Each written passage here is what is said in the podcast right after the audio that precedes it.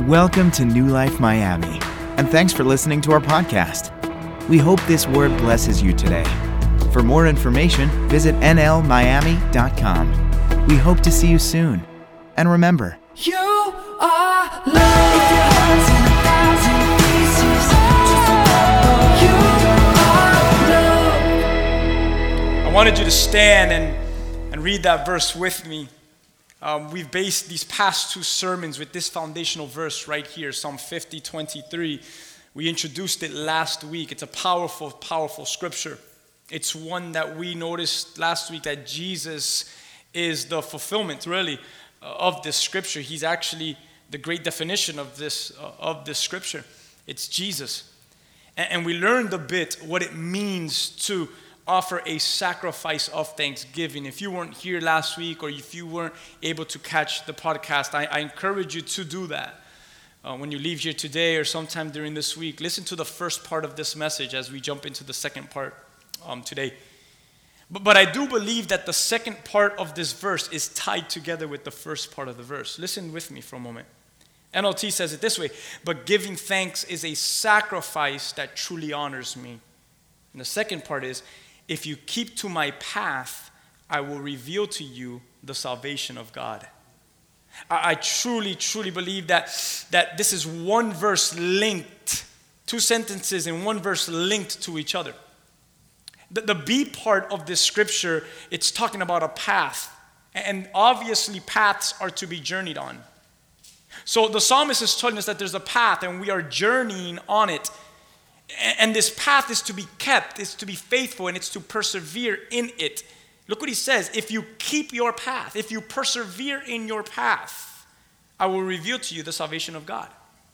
So, so this path, when you really read for what it is, it's but one thing that it's been paved, it's been designed by the one who caused us to travel on it.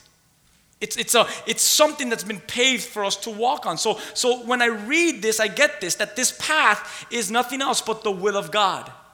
And that's what this path is. If you're taking notes, Psalm 50, 23, the path that it's talking about there is the will of God that is designed by our Creator who caused His creation to walk in it. How many of you could say amen?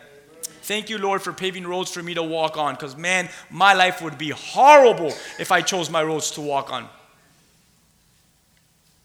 Like, I'd be disastrous right now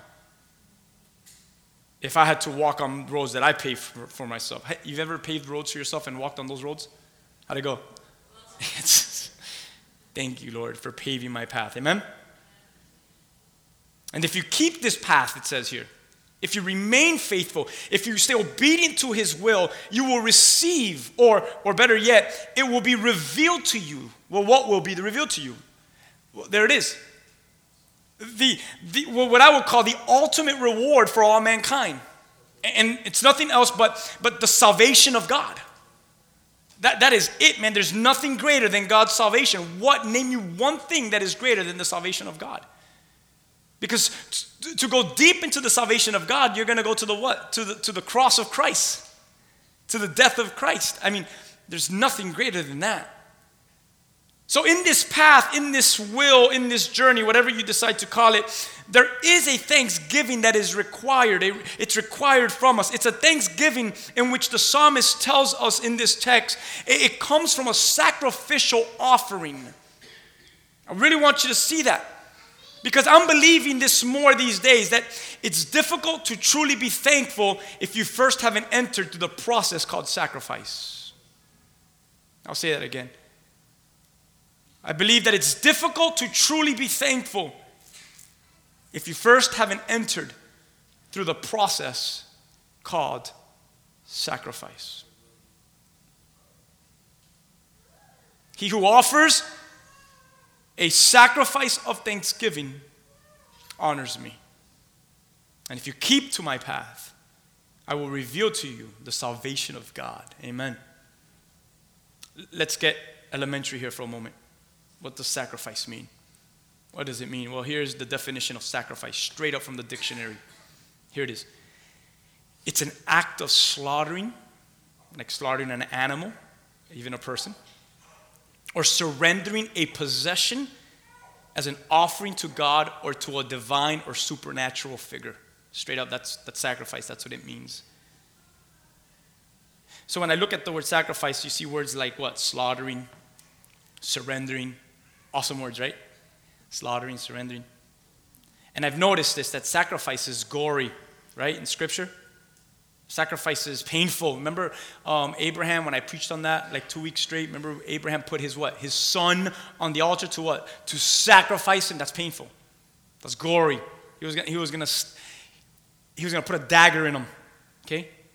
That's painful, gory, sorrowful. It, it hurts. And I've noticed that sacrifice is all of those things. It's gory. It's painful.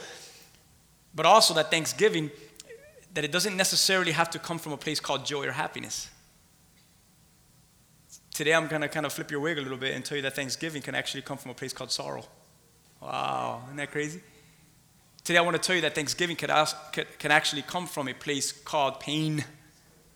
That Thanksgiving could actually come from a place called darkness. Because, you know, in the Bible, there was people that were stuck in caves and dens. There was people stuck in fires. There were people stuck in bellies of a fish. There were people that were stuck in wars. There were people that, I mean, I could tell you story after story after story after story after story. A more gruesome than I can just a beautiful, flowery, walking in the fields kind of stories that'll tell you that most of God's followers were in some sorrowful, painful hardships in life, and they needed to find thanksgiving in the midst of that. Hope you feel good this Sunday. Because, because this is what Scripture teaches us. Hey, how do you feel? Well, not too good. Awesome. Do you know that not too good, you could be so thankful? How do you feel? I'm just filled with pain. Well, you know that there's a thanksgiving in the midst of that pain? Some of us here are, are grateful and we're filled with gratitude because we've been at a place called sacrifice. Thanksgiving. Thanksgiving can come from a place called gory, a place called suffering and pain. The word sacrifice and slaughtering and sur- I love those words. I'm just a guy, you know, we like those things. And surrendering possessions, like sacrifice, slaughtering, surrender. Those are things that we don't want to do necessarily. But some of us here could, could say, I know, I know what that's about. And I know what it is to be in Thanksgiving today because of a place called sorrow in my life. Some of us can rejoice in Thanksgiving today.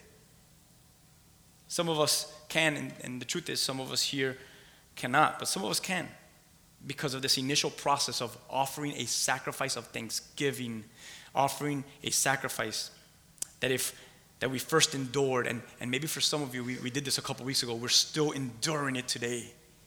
We're still going through it today. Last week, we learned that Jesus took wine and bread. If you were here last week, I, I, pray that you were blessed by last week's message. Amen? And uh, last week, we, we spoke a little bit about Jesus. Uh, he taking bread and wine, and as he takes bread and wine, he, he gives thanks to God for it. Pretty amazing. And I said this last week, and, and I'll repeat it again today to make the point. You know, there's nothing in that that's a pretty picture. Artists have drawn beautiful murals of it, of the Last Supper which I don't think it looked anything like the way artists draw it. I don't even think Jesus really looked like that. You know what I'm saying? Some of the disciples looked very old in those drawings. Actually, they were very young. They should have drawn them a little bit younger. Many of them without beards still, you know. But Jesus goes ahead and he gives thanks for, for wine and for bread. And he gives thanks for it. And, and the truth is, that's not a pretty picture at all. It's not a pretty picture because we learned that he was giving thanks for a blood. He was giving thanks for a body that was going to be what? Slaughtered. Doesn't that, doesn't that just make you go, man? When you look at the life of Christ, he was going to fulfill Isaiah's prophecy in Isaiah chapter 53. The lamb that will be led to the slaughter, Isaiah says, some 500 years before he did it. Hundreds of years before Jesus is on the cross, Isaiah says, Oh, yeah, the Son of God. He'll, he'll, he's going to be like a lamb that is led to the slaughter. What a coincidence, if you want to call it that, that Jesus Christ is called the Lamb of God. When John the Baptist saw him walking through, he says, Oh, behold, there he is, the Lamb of God. What is he saying? The fulfillment of Isaiah some hundreds of years ago. Because when he says that, the Jewish people light bulbs went off in their heads. When he pointed at Jesus and says, The Lamb of God, all the Jews went, Ding, ding, ding, the Messiah's here. Why do you think most of John the Baptist's disciples left him? And they went to follow Jesus. Why are you leaving me? No, he never said that. You should leave me, actually. That's why when one came up to him and says, Hey, you know, Jesus is growing in numbers, you're kind of shrinking in numbers. He's like, Good, I need to shrink so that he could grow up, so he could, that he could take on this ministry. Why? Because the Lamb of God is here. The Lamb of God is here. And, and Isaiah spoke about that hundreds of years early that he's going to be led like a sheep, like a lamb to this slaughter. So, so, like I said a few minutes ago, he is the very definition of Psalm 50 23. He who offers a sacrifice of thanksgiving honors me. The greatest way that Jesus Christ, God's Son, honored God the Father is by offering up his life to the Father's will. Because he knew Scripture. He was actually the Scripture in the human flesh. So he offers himself up to God, the Father, as a sacrifice of thanksgiving.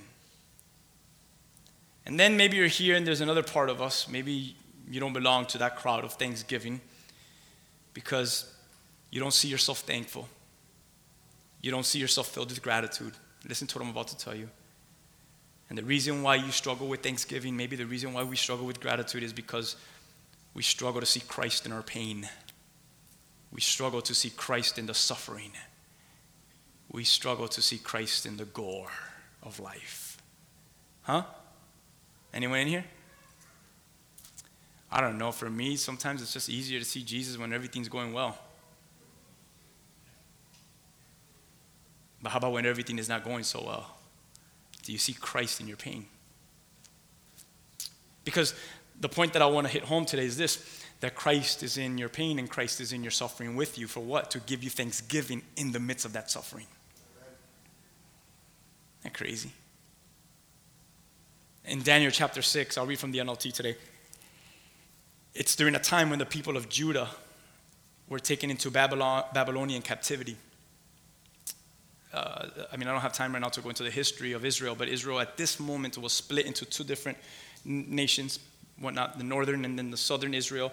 Um, northern Israel was stayed with the name of Israel, and um, the other half stayed with the name of Judah. One kept ten of the brothers, uh, the ten tribes, and the other one left the two of the tribes, and they created their own kingdoms with their own kings. And God's people, the people of Judah, are taken by Babylon, and they're taken to Babylon as captives and as slaves, and they were there for 70 years. I would say that's a lot of years to be a slave 70 years. Any Cubans in here? How long was Fidel, how long was Fidel Castro um, in, uh, holding in captivity in Cuba? How many years was that for? You guys ain't Cuban. You would know that answer. 57 years. So that was a lot of years, right? We're talking about 70 years. 70 years in Babylonian captivity.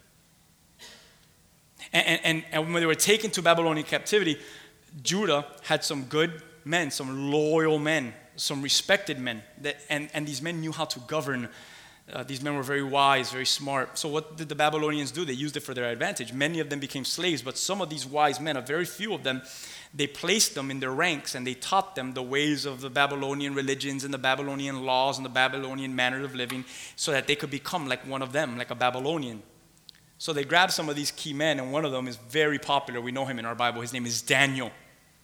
Daniel becomes part of their high ranks, and um, he's loved by his Babylonian captors. Yeah, captors. And I want to read through some of this passage because I want you to see something. Uh, let's start off in verse 3. Why not? We are in Daniel chapter 6, verse 3. Check this out. Just to prove to you how amazing Daniel was. It says, Daniel soon proved himself more capable than all the other administrators and high officers. Because of Daniel's great ability, the king made plans to place him over the entire empire. Guys, we're talking about Babylon here. This is the most powerful people right now during this time. And who are they putting to be as one of the most powerful men, placing them over the whole entire empire? Daniel, a Jewish man. That crazy? Talk about when God favors you. It doesn't matter who your enemies are, He will place you above your enemies. Isn't that crazy, man? So, because of his great ability, he, the king made plans to place him over everything. This is, this is so crazy because here is a man from Judah, a Jewish man, and he's growing in the ranks above those who are from Babylon. From Babylon. You know that happens in the church, right? When you're of the church and someone that's not of the church and they start coming to church and then they begin to grow in the church, like and the people that were of the church and they're like, well, we're of this church, and how come someone that doesn't even know our language is already at that place? And we're like, hey, this is all biblical. It's always happened. These are things that happen in life. So, so here is Daniel, and he's growing. And the Babylonian administrators now are going to get jealous. Look at verse 4. It says, Then the other administrators and high officers began searching for some fault in the way that Daniel was handling government affairs. But they couldn't find anything to criticize or condemn. Look at verse 4. He was faithful, always responsible, and completely trustworthy. So they concluded our only chance of finding grounds for accusing Daniel will be in connection with the rules of his religion. Just let that sink in for a moment. Just let that really touch home for a moment. They begin to look into Daniel's life in verse 4 and 5.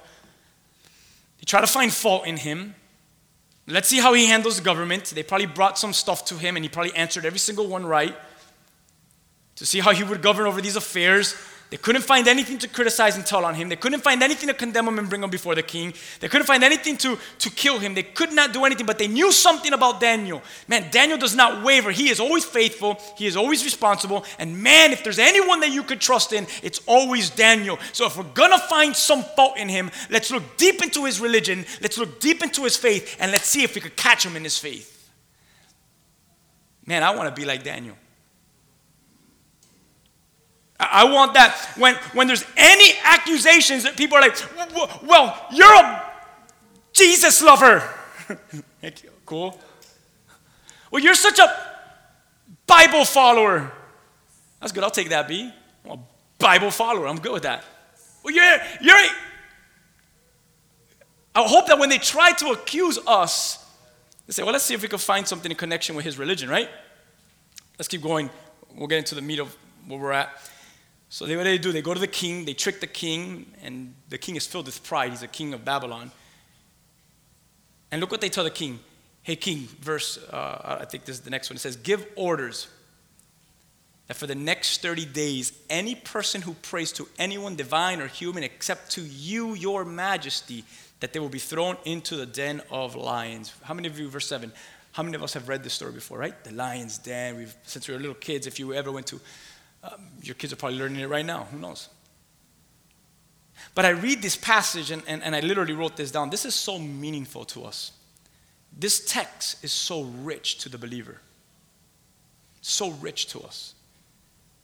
Because here are these high up administrators in the government, dealing with government affairs, and they're searching for a way to destroy Daniel. They grow jealous that this Jewish man from Judah is favored over them and is placed higher than them in ranking. So, what do they do? We see in scripture that they searched to criticize and condemn him. They found no fault in Daniel, and all because Daniel was three things, and he was consistent in three things. Ready? Faithful, responsible, and trustworthy. Faithful, responsible, and trustworthy.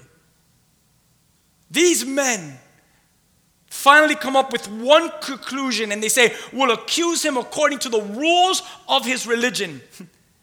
We're going to look into his faith and look into his religion, and there is where we will catch him. Well, well, this is where they failed tremendously. And this is the meat of my message right now that I'm about to enter because all that these men knew when it came to religion, do not miss this right now, was rules. These were Babylonian captors, these were Babylonian high ups. And if you know anything about the Babylonian Empire, these were polytheistic men. Meaning, meaning these were people who worshiped many gods. Are you guys with me? We are, we are monothe- we believe in monotheism, we are monotheistic. We believe in one God only, amen? But these guys believed in many gods. They worshiped many gods. And each one of their gods had rules to them. I mean, it was crazy. I don't know how someone could be a polythe- uh, follow polytheism because it's like this God has this kind of rules. This God you got to sacrifice this kind of stuff. This God you got to do it at this time. And it's like, how do you figure out which God is what? Like, It's overwhelming. Like, I'm just trying to get my life right with the Lord. Like, how do you guys do all those things? So each one of their gods had specific rules. And you know what's really challenging? That according to who was ruling or who was king, some of those laws on worship would change because he's the king. And in those times, kings are, are, are, are God sent, are given by God. So they have like that same power. They're actually pretty much called gods. You know, the pharaohs were considered gods in Egypt. So, so they now can, can change the rules of specific worship. And, and now it gets even more confusing because you get a certain way to worship the sun god, but now a king comes in, he's like, well, we're going to worship the sun god this way. Like, oh man, 15 years I was doing it that way. It could be very confusing. So what happens, they, they came up with a plan of success. And they caught Daniel where he would not waver. Man, may people catch you in a place where you do not waver. Man. But what they did not understand is that that Daniel was not conditioned or bound to the rules of religion. Instead, in the midst of tyranny, guys, follow with me. In the midst of dictatorship, that's what Daniel was under. In the midst of evil governments, that's what Daniel was under. Daniel lived in the freedom of his religion. He was not conditioned by the rules, but he was conditioned by his relationship with his God. How is it that you're able to live under such tyranny? Do you know the God that I serve? How is it that you're able to, to flow under this Babylonian captivity? Do you know the God that I pray to? so he's able, he's able to go through all of this stuff because he, he didn't have rules to religion. He had a relationship. His religion was based off, I know God, not I need to abide by this to know God. It's because I know God is the reason why I pray. Many people are like, well, I need to pray because I need to know God. And he's like, no, my relationship is totally different.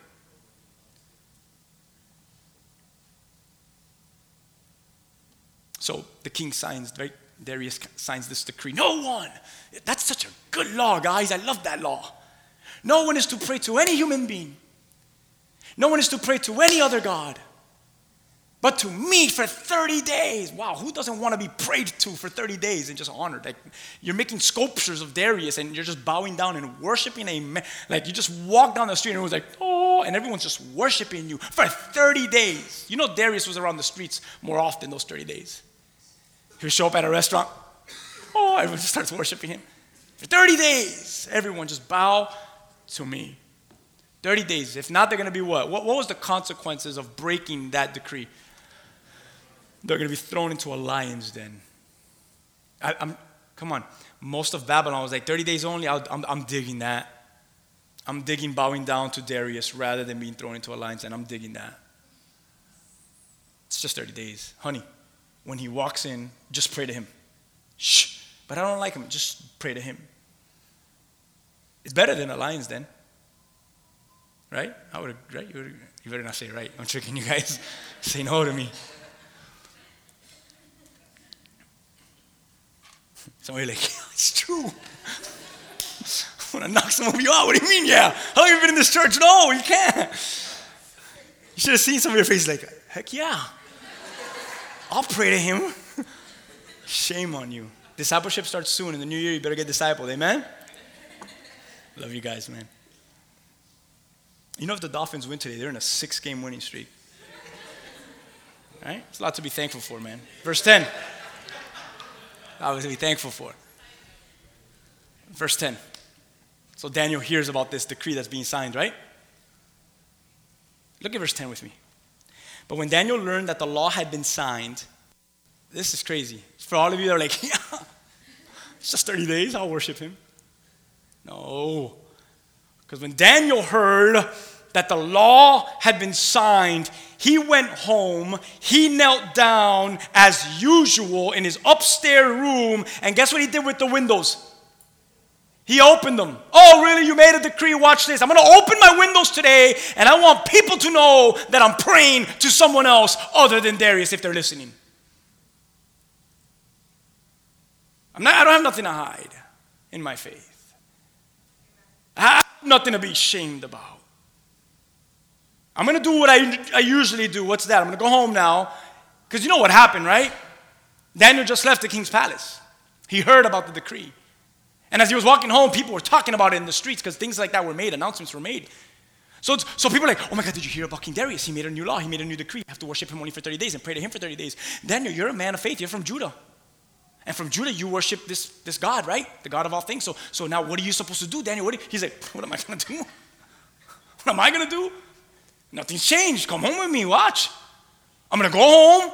I'm gonna go to the room that I always go to. I'm gonna open the same window that I always open, and I'm gonna get on the same knees that I always get on, and I'm gonna say the same prayers that I always pray. I'm gonna seek my God. I don't care what that king says. I'm gonna do what's most important, and that is before being obedient to any man or to any form of government, I'm gonna be obedient to the government of my God, and I'm gonna be obedient to my Lord, and I'm gonna worship Him, and I'm gonna pray to Him, and I'm gonna seek Him way before I ever go over there and touch that idol or pray to that man.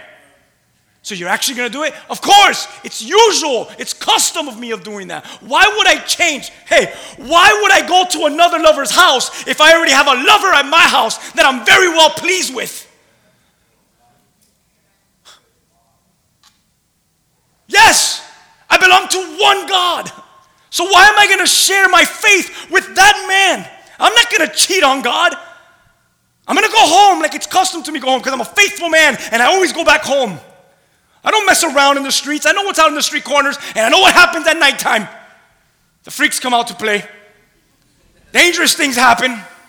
He made a decree, and in the midst of his decree, he's calling me to be what? Everything that was described to me before that I'm not. Come on, go back to scripture. What were the three things he was?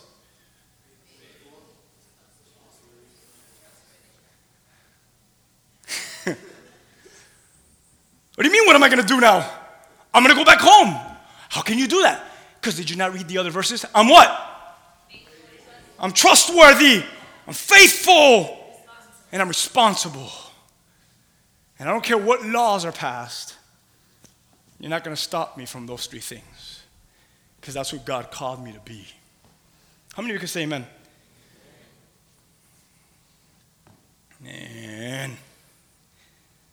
So with his windows open, he started to pray three times a day. You know what's crazy? Like he could have gotten away with it once. Like, hey, he did it once. Shh.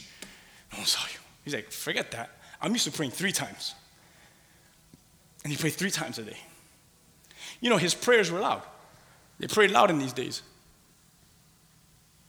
You know, there wasn't that much noise. It wasn't cars. It wasn't sirens. You would hear when the windows were open the noise that was inside the homes. They were spying on him. They were listening through the window cracks and they were listening through the window sills that were open. And it says he prayed three times a day. Look what it says in verse 10. Just as he always had done.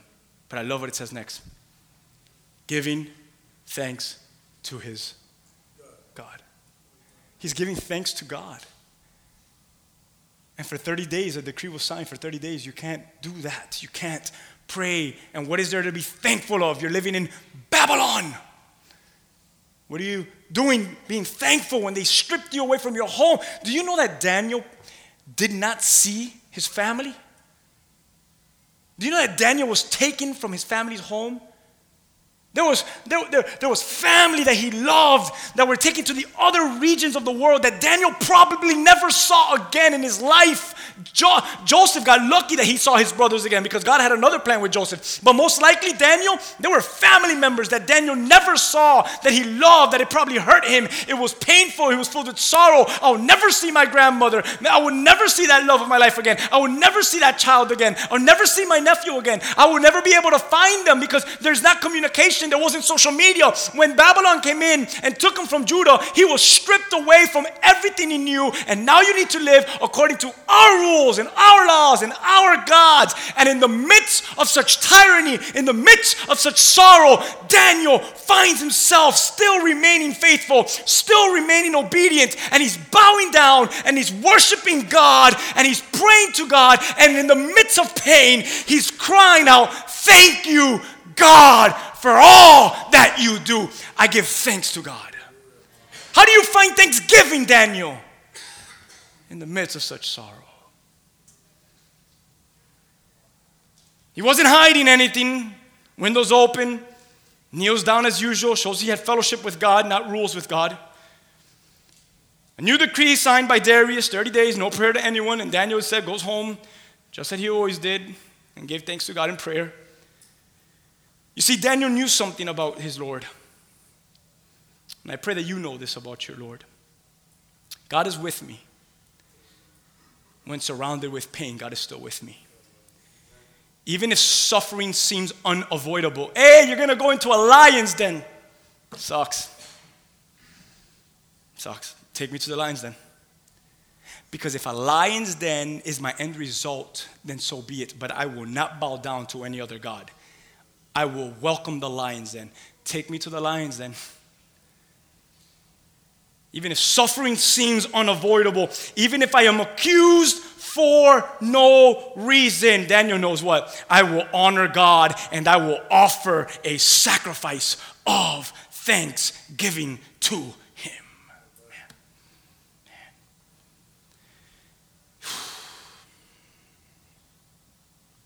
So the king finds out. King, I got back. Shut up, you planned it. Don't act like you're king. They planned it. They got him. They were happy. They're salivating over this situation. King, uh, you know that dude Daniel that you love, that you were going to put like the head over all of Babylon? You know, got bad news. You know, D- Darius actually loved Daniel. It says the very next morning, the, the, oh, sorry, before I read verse 19. Uh, so the king was like, oh no, is there something else I could do? Can I change the laws? And like, no. You know, once your signet ring sealed that, like, it's got to be 30 days. Like, you can't go back on your laws. I mean, can you imagine what the people are going to think here? They're going to kill you. So the king had no choice but to obey what he said. He's like, oh my God, I love Daniel so much. I can't believe that I did this. I didn't even, you know what happened to the king, right? Do you, do you know that man's pride could get so in the way that you forget about the people that you love and you harm them because your pride is so big? Oh, man. So he's so prideful. Like, yeah, worship me for 30 days. And he's like, oh my God, Daniel, I forgot that he worships only one God, and I was okay with that, and I love him. I was about to put him ahead over my nation, and I can't believe this. I have to throw him in the lion's then. You have filled with too much pride. Your arrogance of your pride blinded you from those that you love. That's a whole other preaching. We'll preach that another day. So he's all worried. As uh, we can't read the scripture. As a matter of fact, he goes home and he rips off his clothes. He puts sackcloth on him and he's weeping and he's crying. He's fasting. God, please, I know he's in a lion's den, but save him in that lion's den, please, please, please. I don't want my buddy Daniel to die. I love him, Lord. I can't believe I signed this decree. You think God was dealing with Darius in the midst of all this?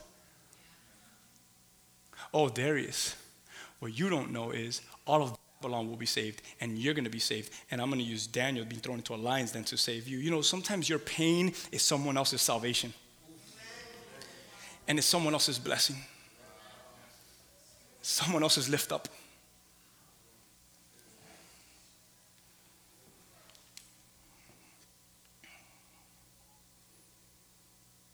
I almost feel like ending the message.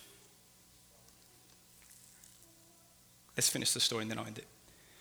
So, very early the next morning, the king got up and he hurried out to the lion's den, right?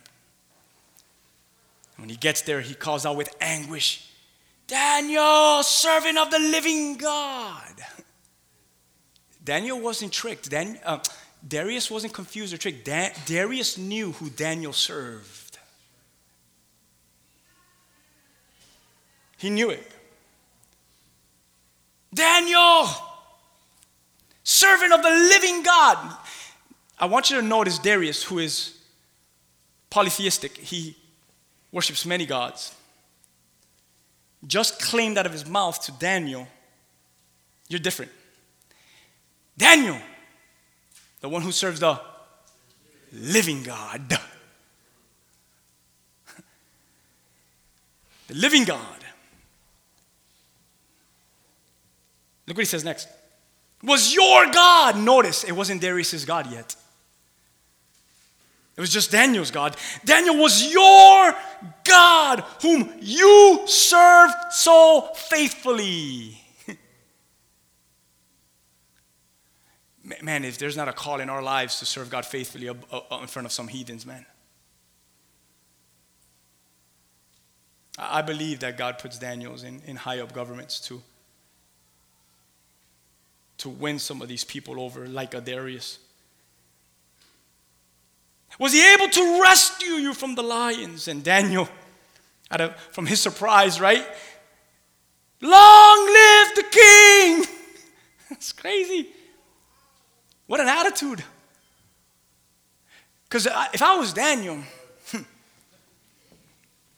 I'm not going to curse, okay? But if I was Daniel, I'll say, You flipping idiot!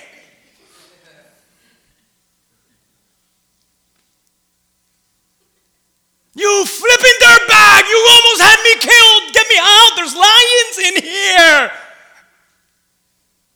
But he doesn't curse. He doesn't curse God. He doesn't curse himself. He doesn't even curse the captor that threw him in there. He honors him. Long live! Long live the king! That's crazy. I don't understand that. Do you want to know why he said, Long live the king? Huh? Not normal? Yeah, it's one of our quotes. Because way before they threw him in the den, his attitude was already one of thanksgiving. So when he was in the hell of its problem, and the devil himself showed up, long live the king. And you know for a fact, the king looked at him and says, How is it that you are not cursing me? How is it that you are not hating me? But instead you choose to honor me. Oh, king, because your lion's then, hmm, your lion's then has no power. Has no power. You see, your lion's then is the natural.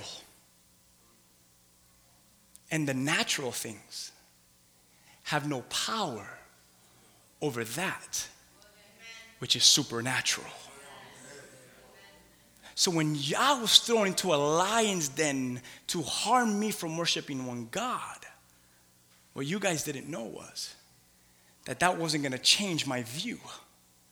Because what has happened to me is stronger, is deeper, and it's way more ferocious than a den of lions. You're to have to crank it up if you're to try to outmatch God. Come on, man. Give God some glory. Some glory. That's crazy. That is crazy. Long live the king. Let's keep reading. Why not? My God sent, verse 22, his angels to shut the lion's mouth so that they would not hurt me, for I have been found innocent in God's sight, and I have not wronged you, your majesty. That's so beautiful, man. It's so beautiful.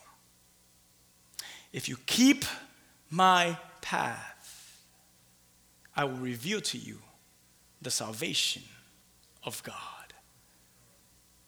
How are you still alive down there? There, there, there, there, there, there.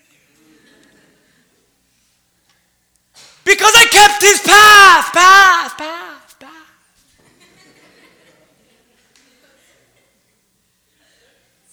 And scripture says that if you keep his path, the salvation of God will be revealed to you.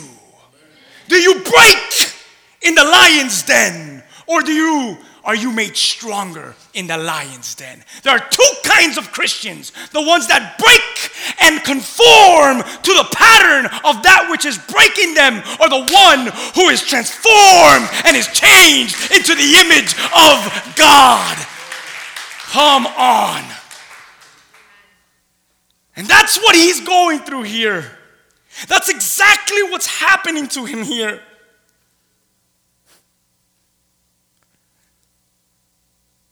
If you keep his path, O king, he's going to save you. Shadrach, Meshach, and Abednego bow down and worship my image. Heck no, we're not going to bow down.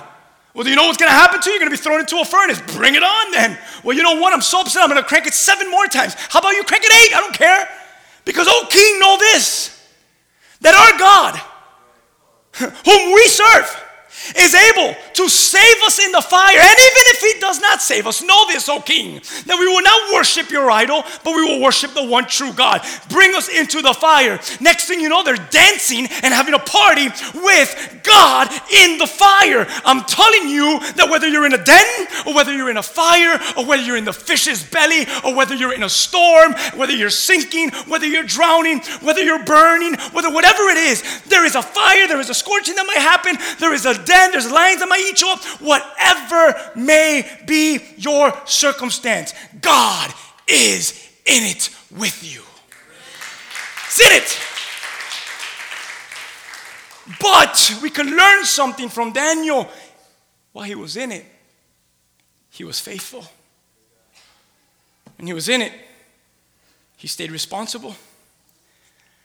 When he was in it, he stayed trustworthy. And when facing his biggest trial, his greatest storm, listen, church, it came natural from him to offer a sacrifice of thanksgiving that honors God. I'll say it again. When facing his biggest trial, his biggest storm, Daniel, it came natural from him to offer a sacrifice of thanksgiving that honors God. Come on, church. Come on, church. He who offers a sacrifice of thanksgiving honors me. And to him hmm, who orders his way aright, I will show the salvation of God. I know that in Christ our trials have the ability to make us better rather than to harm us. I know that because I'm someone, and you're probably gone through a trial that has made you better than it was to harm you. But it just comes down to what attitude will you carry in those trials. Will you choose bitter? Will you choose ungrateful? Will you choose negative? Listen, we've all done that. We've all chosen those things. We've chosen those things before. Or will you choose to lay yourself down and offer yourself as a sacrifice of thanksgiving? Because the truth is, guys, the I may not understand why the wind is blowing the direction it is. But man, I'm going to kneel. I'm going to pray and I'm going to choose to give thanks as it is usual for me to do. Come on, how many of us could have that attitude? So, what are you going to do with the rest of the. Like, there's the lions then. What are you going to do with that? Oh, that stuff? I'll leave it up to God.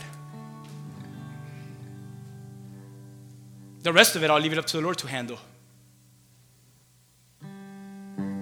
Did you guys understand what I just said there? I'm going to stay faithful. But there's a lion's then because of your faithfulness, right? So I'll, here, here goes everything I believe in. Ready? I'm going to have to just trust the Lord in that. He's going to handle that lion's then for me. Because I believe the second part of that verse. The second part is that if I keep to my path, He will reveal to me His salvation. Jonah was praying in the belly of the fish for deliverance. And what does he pray? But I'm worshiping you, God. Jonah, chapter 2, verse 9 and 10. I'm worshiping you, God. Finally, came to his senses. And I'm calling out in thanksgiving. I'll do what I promised I do. Watch what it says next. Because if I stay on path, he will reveal his what? Salvation belongs to the Lord. Come on, you think Jonah was having a good slumber party for three days? That thing smelled. That thing was slimy. You know how thirsty Jonah was? You know he wasn't having a barbecue in that belly of the fish. Our God is in the belly of that mess. That mess that's in your life, He's in the belly of it with you. In the center of that storm, in the heat of that fire, in the fear, in the darkness of that den, I want you to know this our God is present. How many of you could say amen? But here's the question Are you present with thanksgiving? Long live the King. Are you present with thanksgiving? Because if God is there, then there's got to be something to be grateful for. Because when all things have forsaken me, there is one who has not forsaken me. And that is just enough for me to be grateful and thankful for in the midst of my den. God's God's got me. And I'm thankful for that. You with me?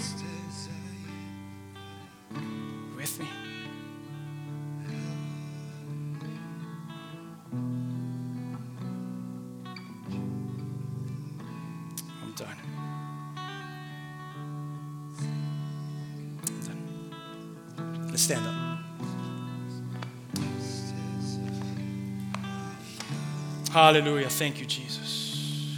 Let's worship. Let's do that. Jesus. What an amazing love. Yes, yes, yes. Thank you, Jesus. Just as I am, I come. Hallelujah.